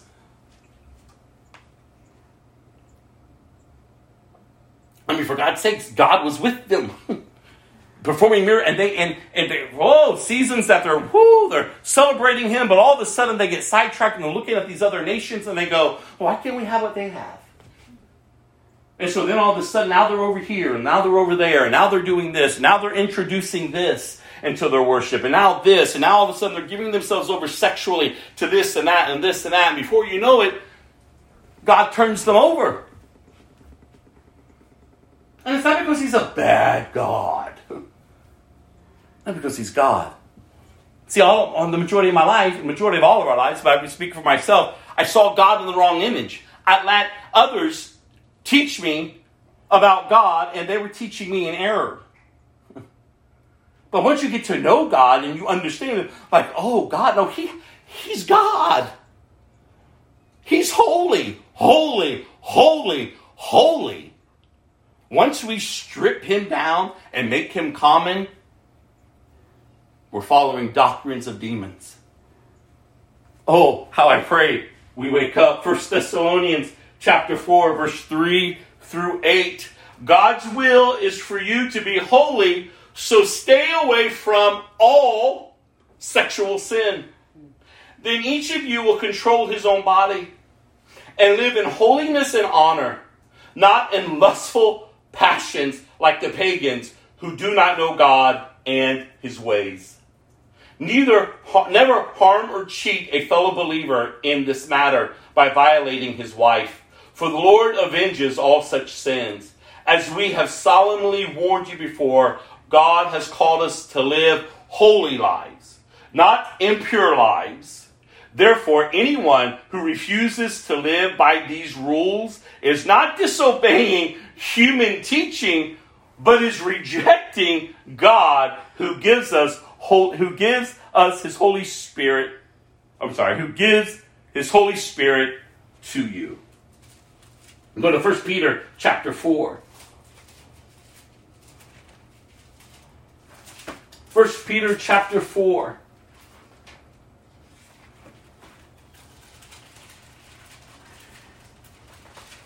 Verse 1 through 5.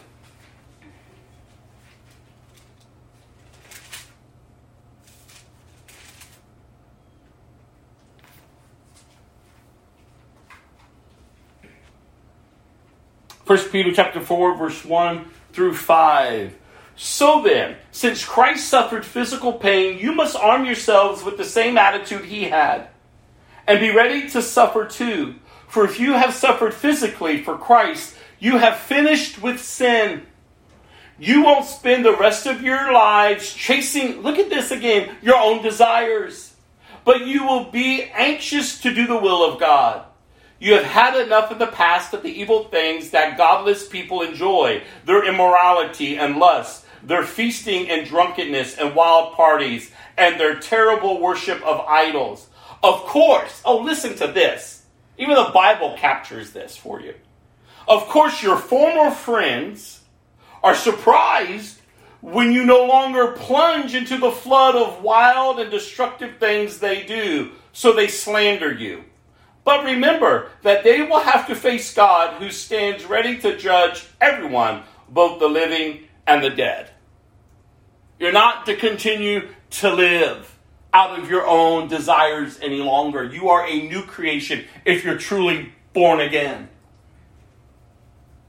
truly a Christian, you're not chasing after yourself, running amok like that donkey sniffing in the air for its mate. You're not running amok, giving in to everything and anything. No, because you've given yourself to Christ. You see Him for who He is. He's the risen Savior. He's the King of Kings and the Lord of Lords. And He's returning to gather those who belong to Him and those who have rejected Him and is in rebellion to the living God. They will be swallowed up into His wrath and cast into hell. Oh, but we don't like to hear that, because we don't want to see God that way, because we want to make God how we want Him to be. It's easier for us, but that's not God. Well, how can a loving God send people to hell? No, a loving God is giving you the right to choose. You either receive His free gift, or you choose to remain in rebellion towards Him. He's a just God. He's a just God. Hell was not created for you. But if you choose to reject Him, that's where you're spending eternity. Not because He's a bad God. No, because He's a just God. Hebrews 13.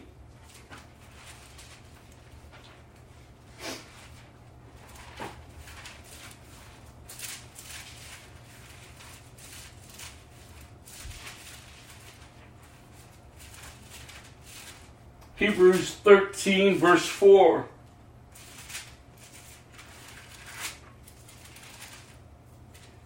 Give honor to marriage and remain faithful to one another in marriage.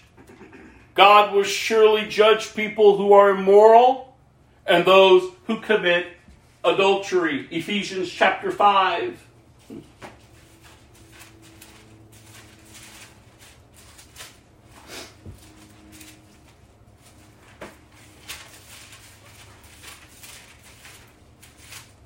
Ephesians chapter 5. Here we go. The whole chapter. Imitate God, therefore, in everything you do, because you are His dear children. Live a life filled with love, following the example of Christ. He loved us and offered Himself as a sacrifice for us, a pleasing aroma to God. Let there be no sexual morality, impurity, or greed among you. Such sins have no place among God's people. Obscene stories, foolish talk, and coarse jokes, these are not for you. Instead, let there be thankfulness to God. A greedy person will not inherit the kingdom of God. You can be sure that no immoral, impure, or greedy person will inherit the kingdom of Christ and of God. For a greedy person is an idolater, worshiping the things of this world. So don't be fooled. Oh God, hear this scripture, verse 6, for our time and for this generation. Don't be fooled by those who try to excuse these sins. For the anger of God will fall on all who disobey Him. Don't participate in things these people do. For once you were full of darkness, but now you have light from the Lord. So live as people of light, for this light within you produces only what is good and right and true. Carefully determine what pleases the Lord. How are you doing that daily? Take no part in wickedness, in deeds of evil and darkness. Instead, expose them. It is shameful even to talk about the things that ungodly people do in secret, but their evil intentions will be exposed when the light shines on them. For the light makes everything visible. This is why it is said, "Awake, O sleeper, rise from the dead, and Christ will give you light." So be careful how you live. Don't live like fools, but like those who are wise. Make the most of every opportunity in these evil days. Don't act thoughtlessly, but understand what the Lord wants you to do. Oh God, let us hear this. Don't be drunk with wine, because that will ruin your life. Instead, be filled with the Holy Spirit, singing psalms and hymns and spiritual songs among yourselves, and making music to the Lord in your hearts. And give thanks for everything to God the Father, in the name of our Lord Jesus Christ. And further, submit to one another out of reverence for Christ. For wives, this means submit to your husband as to the Lord. For a husband is the head of his wife, as Christ is the head of the church. He is the Savior of his body, the church. As the church submits to Christ, so wives should submit to their husbands in everything. For husbands, this means love your wives, just as Christ loved the church. He gave up his life for her to make her holy and clean, washed by the cleansing of God's word. He did this to present her to himself as a glorious church without a spot or wrinkle or any other blemish. Instead, she will be holy and without fault. In the same way, husbands ought to love their wives as they love their own bodies. For a man who loves his wife actually shows love for himself. No one hates his own body, but feeds and cares for it, just as Christ cares for the church, and we are members of his body. As the scriptures say, a man leaves his father and mother and is joined to his wife, and the two are united as one. This is a great mystery, but it is an illustration of the way Christ and the church are one. So again, I say each man must love his wife as he loves himself, and the wife must respect her husband. And even in today's society and the church culture, this is mocked. This is stripped down. Everyone is making excuses. Everyone is giving their own interpretation. Everyone is just running amok. The majority. I shouldn't say everyone. There are a few faithful people, the remnant still out there, holding to God's truth. Well, we just can't be holy all the time. I mean, some of the excuses I hear from people, I just go, what on earth? Then why are you looking? Why are you asking for counsel? One of my favorite things when I hear people say, don't tell me to pray. Don't tell me to read my... Well, then what counsel do you want? You want the world's counsel?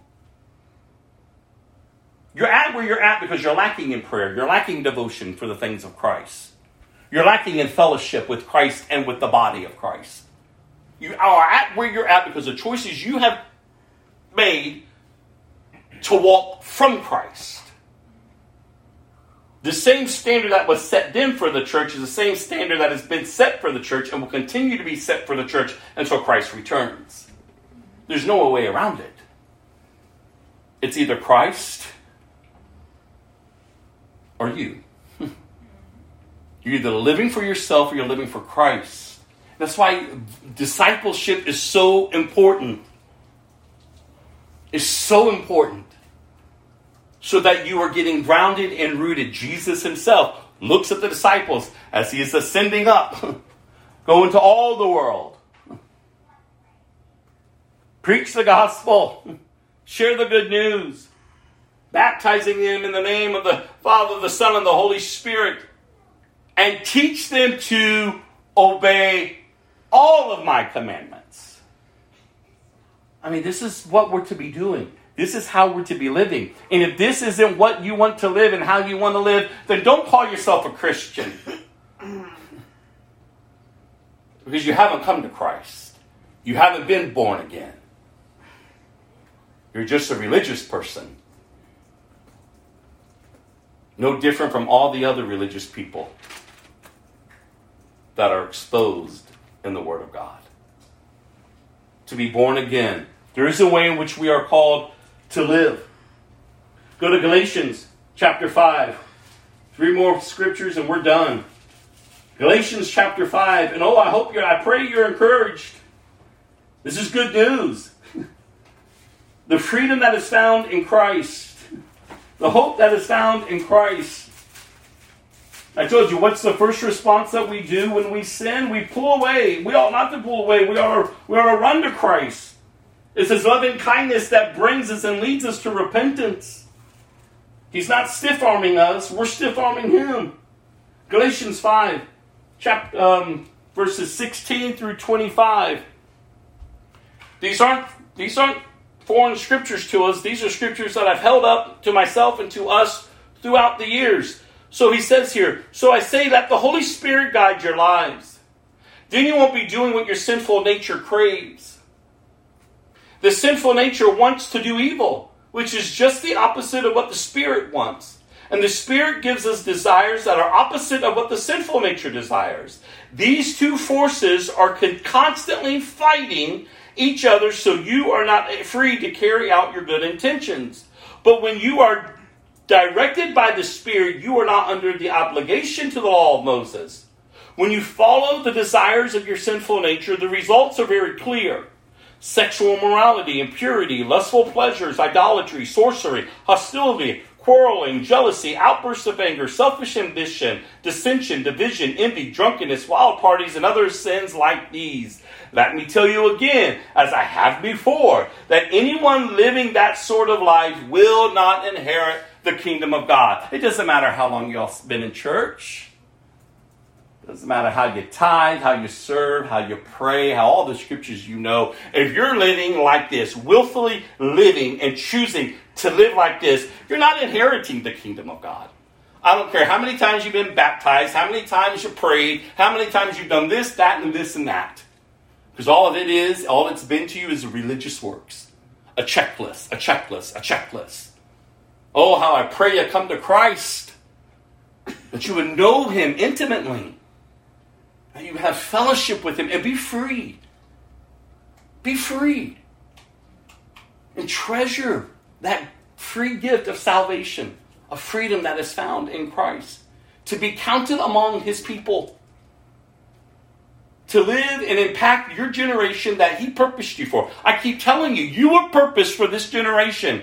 As long as you have breath in your body, you were purposed for this generation. As dark as it's getting, you were purposed to go forth into it and bear light, to be about your Father's business, to speak up and to tell truth.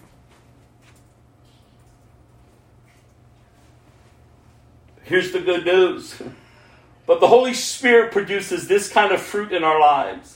Love, joy, peace, patience, kindness, goodness, faithfulness, gentleness, and self-control. There's no law against these things. Those who belong to Christ Jesus, have nailed the passions and desires of their sinful nature to his cross, and they've crucified them there. Since we are living by the Spirit, let us follow the Spirit's leading in every part of our lives. Just not when we want to come to church, but in every part of our lives, our daily lives. Let us not be conceited or provoke one another or be jealous of one another. Oh, there is a way in which we are called to live. Colossians chapter 3.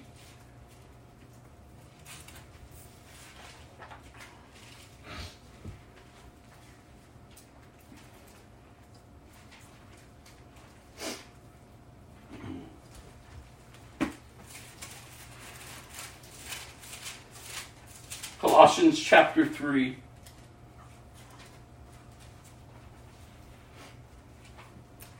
Verse 1 through 19.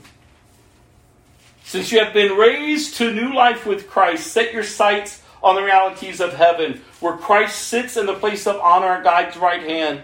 Think about the things of heaven, not the things of earth. For you have died to this life, and your real life is hidden with Christ in God. Oh, how I pray you understand these scriptures, you all. Not just hearing them, but what does it mean? How are you living them out? He goes on, and when Christ, who is your life, is revealed to the whole world, you will share in all of his glory.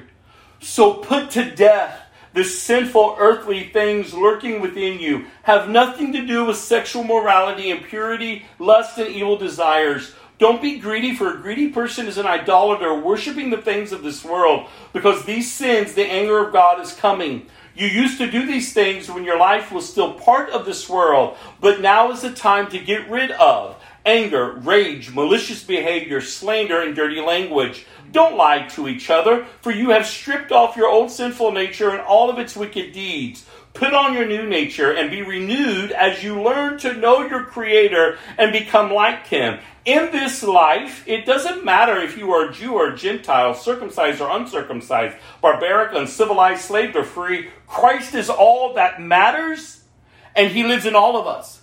Since God chose you, since God chose you to be the holy people he loves, you must. Highlight that, circle that. It's not a suggestion. You must clothe yourself with tender-hearted mercy, kindness, humility, gentleness, and patience. Make allowance for each other's faults and forgive anyone who offends you. Remember the Lord forgave you, so you must forgive others. Above all, clothe yourself with love, which binds us all together in perfect harmony. And let the peace that comes from Christ rule in your hearts, for as members of one body, you are called to live in peace and always be thankful. Let the message about Christ in all of its richness fill your lives. Teach and counsel each other with all the wisdom he gives. Sing psalms and hymns and spiritual songs to God with thankful hearts. And whatever you do or say, do it as a representative of the Lord Jesus, giving thanks through him to God the Father. We're going to stop at 1 Peter 2, verse 11 today. We'll pick back up on the rest of the scriptures. There's not many more, but we'll pick up next Sunday to conclude these scriptures. But 1 Peter chapter 2, verse 11.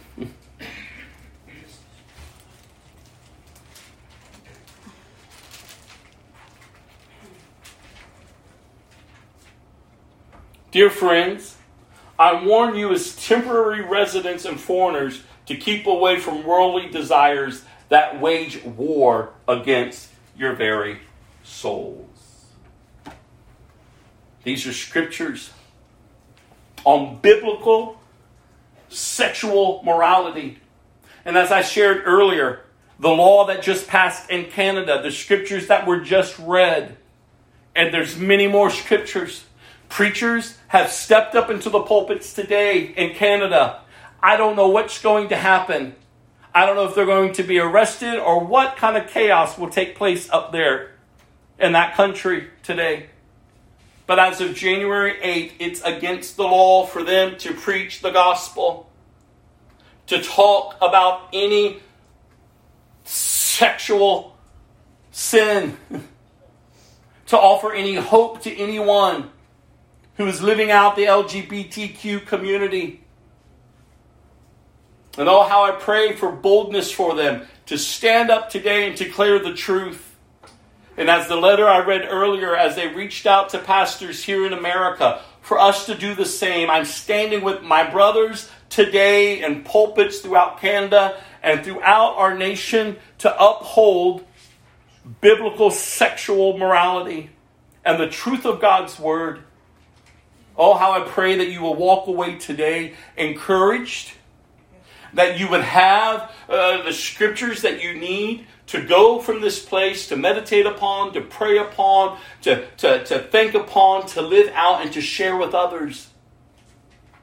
They need to hear God's design, man and woman, two genders. They need to understand the design for marriage, man and woman. They need to understand what it is to live in freedom and not enslaved to lustful desires, no matter where those desires are leading them. Again, they have every right. They are not our enemies. But they have every right to live however they want. But we ought to be sharing the truth with them, not beating them down, not making jokes on them or making them feel uncomfortable, but loving them right where they're at, but upholding truth. Again, it's the truth that sets us free. We're going to take communion, and then we're going to close our time. I'll close our time in prayer. So Norma, if you would come, and as the song is being sung over us, I just pray that you find encouragement in it.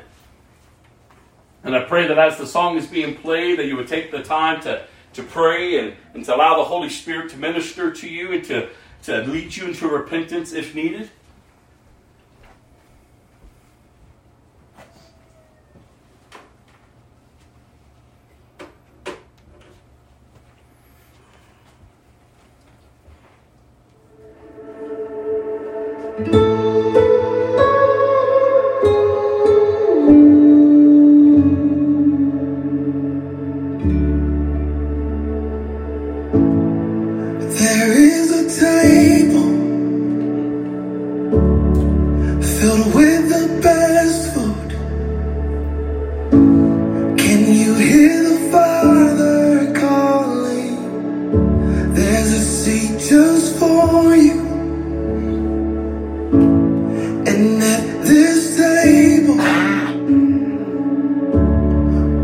was forgiven,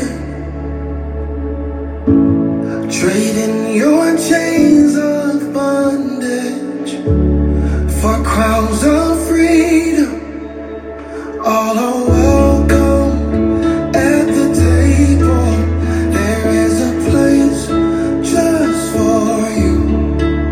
No condemnation at the table. There is a place just for you, just for you.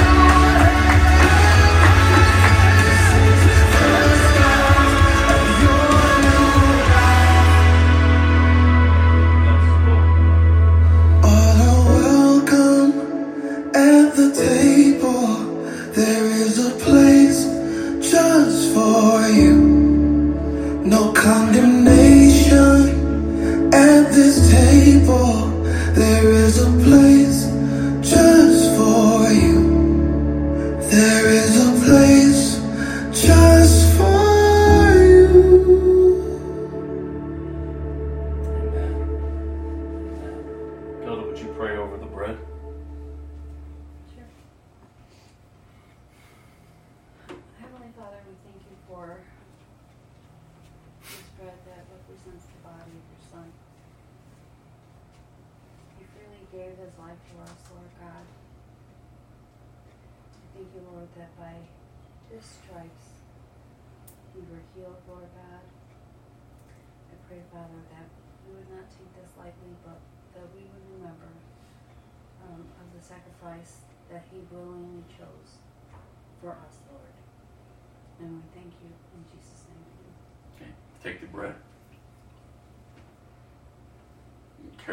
over the cup? God, one of the last things that Jesus did was to take communion with his disciples, teaching them what was going to take place and why. So we hold this in our hands today because your word says, do this in remembrance of me. So today we remember. We don't take for granted the sacrifice because your word also says that there has to be a blood payment for sin. Thank you, Jesus. So there was a blood payment made on our behalf, and now we can be united with you. In Jesus' name, amen. Take the cup. I'm going to close this with this last song of worship, and I'm going to close this in prayer.